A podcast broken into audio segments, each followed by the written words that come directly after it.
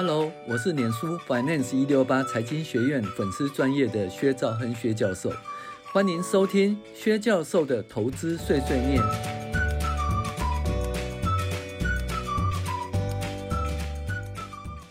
各位网友，大家好，我们来继续讨论理财读书会致富心态啊第五集。那这里讲的呢，还是所谓的诶运气。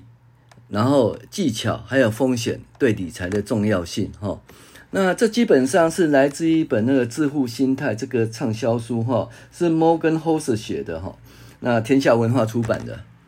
那我们现在介绍的是诶第二章运气与风险，那这已经是运气与风险的第二，应该是第二集的讨论事项了哦。那第一集其实跟大家讨论比尔盖茨哈，然后跟那个就是巴菲特老师格拉汉班杰明哦的故事。那刚才是讲故事，现在我们讲一些比较文字性的说明，还有一些归纳哦，一些原则出来哈。那其实这里在讨论说，学习理财的最佳方式要确认：一，什么叫做运气；二，什么叫做技巧；三，什么叫做风险。那这是我们最最大难题。为什么运气其实是没办法量化的哈？没办法量化了。那技巧的话，当然是你学习哈，还有你的操作方式，你的投资哲学哈。风险基本上也可以讲说是坏运气啊。那我们以以前呢，在讲说风险是讲是什么东西啊？这它的便利程度啊，就偏离的程度啊，然后就是呃，有一点是就是说，哎。如果说，诶，过于偏离了极端的话，就是风险。但是我们这里不是这样讲哦，就是说，诶，偏离很，就是偏离很多的话，哈，比如说标准差很大的时候，或变数很大的时候，那如果是正的正的报酬那一边呢？偏离很大，我们觉得很好，这是运气啊，这不是风险。所以只有说负的偏离就赔很多钱，预计遇到很不好的状况才叫风险哈。所以风险应该可以讲说是坏运气了哈。然后呢，所谓的那个变异数很大或标准差很大呢，基本上它偏离程度很大呢。嗯，如果说是。是正的报酬率方面的偏离的话，我们不认为说那是风险，我们把它讲说是好运气。然后呢，如果是负的报酬率很大，我们讲说，诶，是坏运气或者叫做风险。那中间呢，就是说你这里呢，你会用如何操作方式，也就是说你的投资哲学、你的投资技巧、你的操作方式哦，在这一种，在这种操作方式下。那你的平均报酬是多少？然后你的正的正的异常报酬的部分，就运气的部分是多少？然后呢，你的负的报酬就风险的部分啊，运气不好的部分是多少啊？基本上是这样来考量。那因此呢，意思就是说，当哦中间运气很重要，好像作者他说，呃，他跟儿子写了一封信后，说明运气与这个。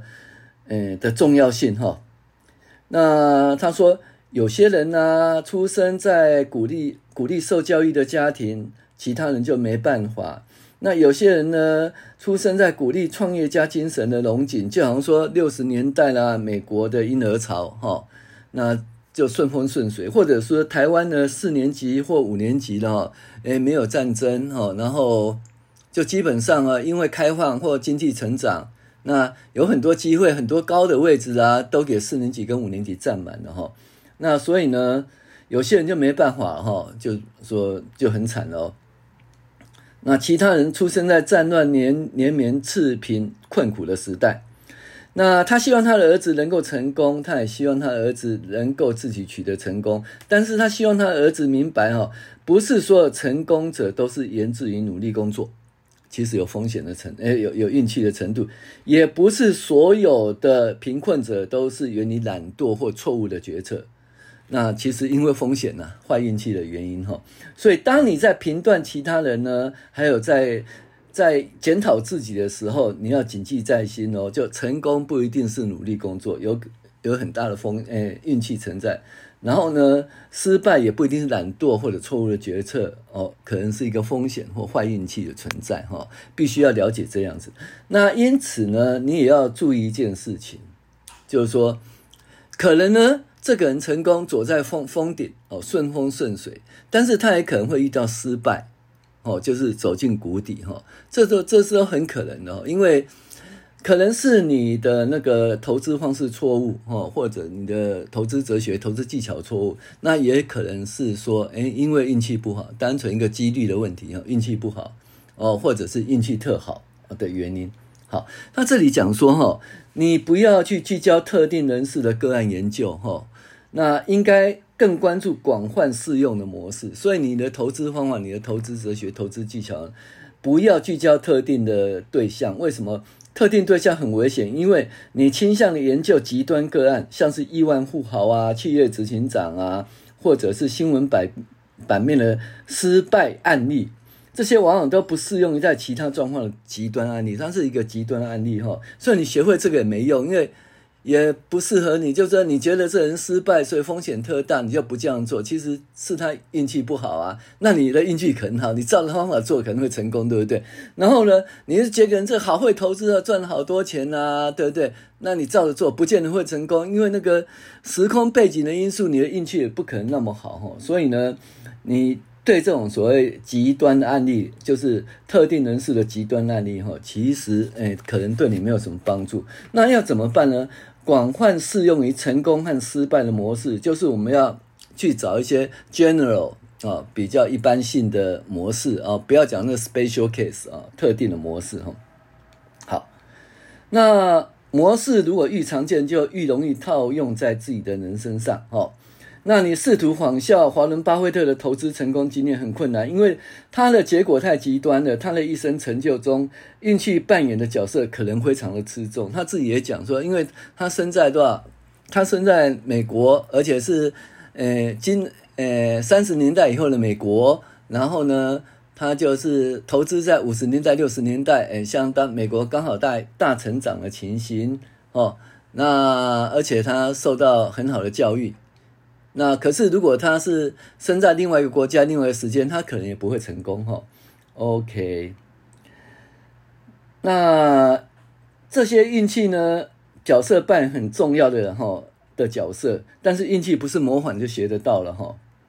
OK，所以你要了解广泛的一个常见的观摩结果。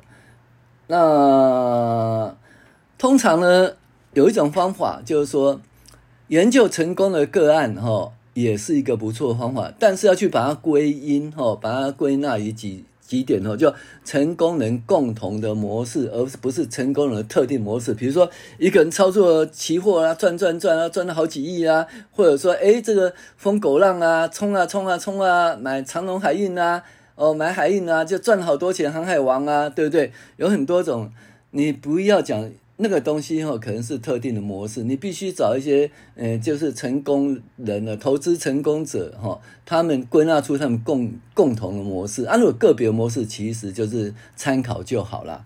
那或者是去分析那些一般人哈，就是说，像说历史学家啊，Federer Louis Allen，他一生工作都在描绘美国平民的中等水准的生活。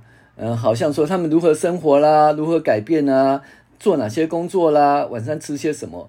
那这些广泛的观察中，就是比较适合个人来处理哈，诶，比较适用，套在你身上也是适用的哈。但你如果说老是一些 special case，那些人飞黄腾达啦，那你一直想要就是跟诶，怎么讲，就是模仿，那你可能是东施效颦呐。也可能是失败，因为没办法，那个东西哈，运气没办法硬要套在自己身上。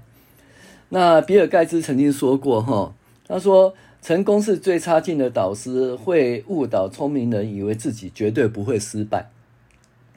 那当事情进展很顺利的时候，要谨记事事不是像表象一样好哦，你不可能无坚不摧了哈。那如果说你是承认哦，是运气哈给你成功，你就会相信呢，风险是运气的兄弟，就好运气跟坏运气都兄弟了。那也有可能呢，它会让你一夕翻盘，让你就是跌到谷底，让你失败。所以呢，这个失败也是最差劲的导师。那他会导引聪明人呢，自以为是做出烂的决定，但实际上不过是风险无情的现实。聪明人他做的决定其实没错，只是他遇到坏运气哈。那要注意哦，如何与失败打交道，就是你就是你要遇到什么最差的状况、最烂的投资哦、最差的财务目标，也不会击溃你。来安排你的财务生活，意思就是说，你无论如何呢，都不要被抬出市场，哦，所以你的操作方式，谨记这一点，要风险放在心里啊。就是你在 A D B 塞工诶，all in，对不对？就梭哈，然后再融资买进，然后疯狗浪，对不对？一下子就变航海王，那就做多做空，两面都赚，顺风顺水哦。那其实这种方法。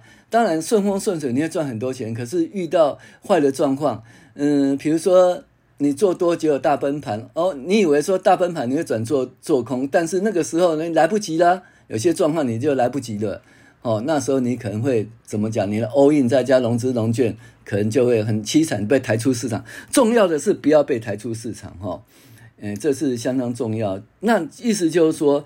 当你很好的时候，你要记得说，你可能遇到坏的状况，然后遇当你遇到最差的时候呢，你必须要撑下去，等待你的幸运女神上门哈。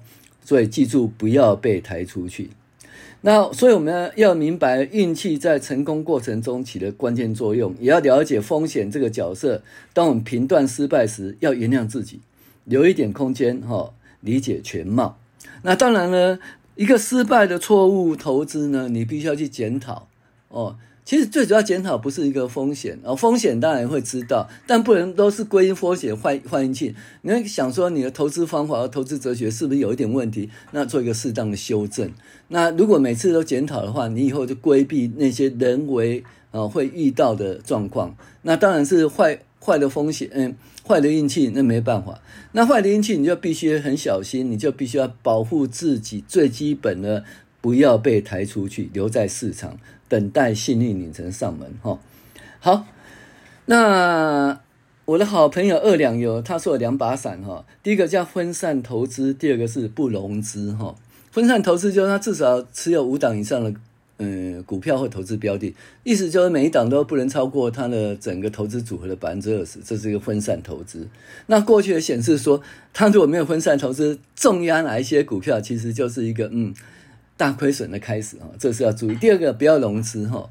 那因为其实很多人啊，像猎豹也好啦，二两也好啊，其实我自己以前也融资过，但是因为我那时候投资不是很多，所以融资对我的伤害也没有很多。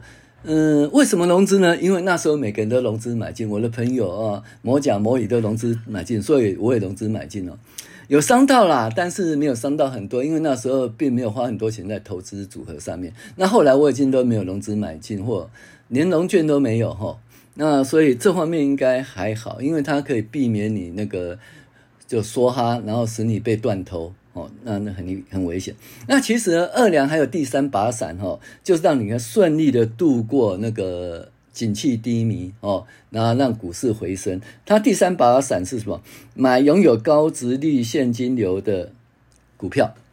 那因为如果说有稳定的现金流，对不对？然后一个不错的股息，每年都有发放股息的稳定的公司，那遇到那个不景气的时候，你撑个两年、三年、五年哦，最后还是回来，而且会有赚的哦。就是我们讲说，在那个一九六八年到一九八二年那个时候，不是这个怎么讲？长达十四年的时间呢，美股呢其实是负的，负的报酬。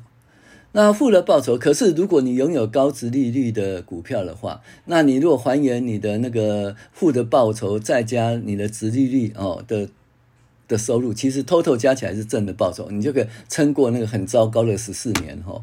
所以呢，二两的两把伞加一，这三把伞也是要注意的哦，这可以避免你哈在谷底的时候不要被抬出去。第一个分散投资，第二个不融资，第三个拥有高殖率现金流的呃股票。